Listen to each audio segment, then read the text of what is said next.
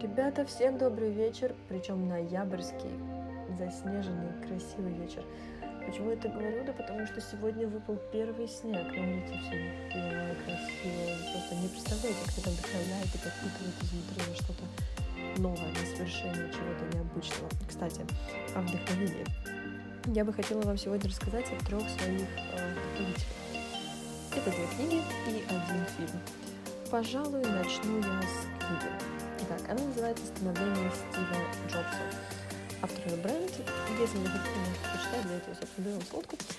Что я хочу вам сказать? Это просто замечательная книга. Она придает уверенность себе за счет показа падений, подъемов главных героев, за счет того, сколько ошибок он совершил и как он шел дальше. Помимо простого изложения фактов, кстати, о биографии Стива Джобса, здесь есть и много философских проблем, о которых вы можете подумать на досуге.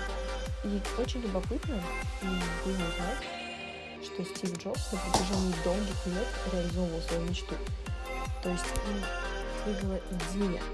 Он каждый раз принимал ответственные решения, преодолевал все трудности.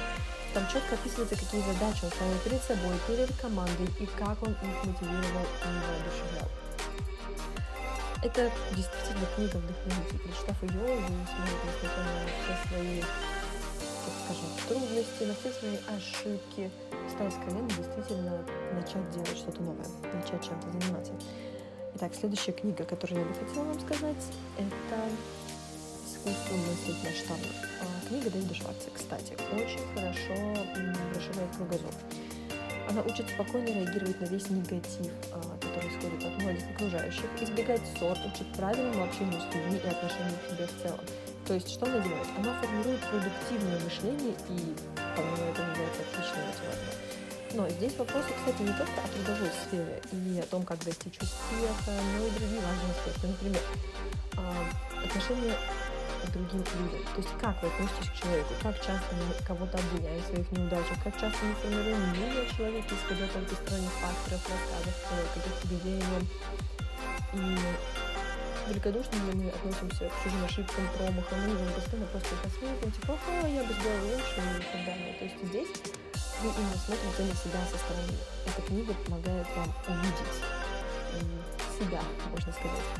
И последний, это, конечно же, фильм. Фильм, о котором вы все, я думаю, знаете, но меня он во время первого моего просмотра произвел довольно-таки неизгладимое впечатление. Я думаю, многие догадаете подстать, что это фильм. Этом парню нет никакой жалости. Вы берете ее в качестве сиделки? Мне не нужна жалость. Я устала от нее. Можешь ты это понять? Я думаю, что кто-то из вас помнит, что это фильм «Один плюс один», неприкасаемые. Ну, можете выбрать название, которое вам больше нравится, потому что, по сути, это не один, но нет. Но что я бы хотела вам сказать? Это не просто обычный французский фильм, обычная второсортная комедия. Нет. Это не просто очередная одноразовая пустышка, нечто глубокое, действительно в жизни утверждающее, с них необыкновенным и действительно очень добрым выбором, без капли какой-либо пошлости. У меня сложилось впечатление, что фильм вступает в диалог с лентами Александра Анвара «Море внутри». Там главный герой также, кстати, страдает э, заболеванием, борется за свое право умереть, и некоторые эпизоды действительно отсылают именно к этому фильму. Но один плюс один и неприкасаемый это вовсе не о смерти, а о том, как человек побеждает ее, то есть о всепобеждающей радости жизни, о непотопляемом оптимизме и о настоящих человеческих ценностях, дружбе, семье, ответственности. Если вам действительно не хватает чего-то теплого, душевного, советую посмотреть этот фильм. В принципе, это все. Спасибо, что дослушали меня до конца. Ну, кто не дослушал, в принципе, этого не услышит. Всего вам хорошего в этот прекрасный ноябрьский вечер. Ну, может быть, уже и не ноябрьский.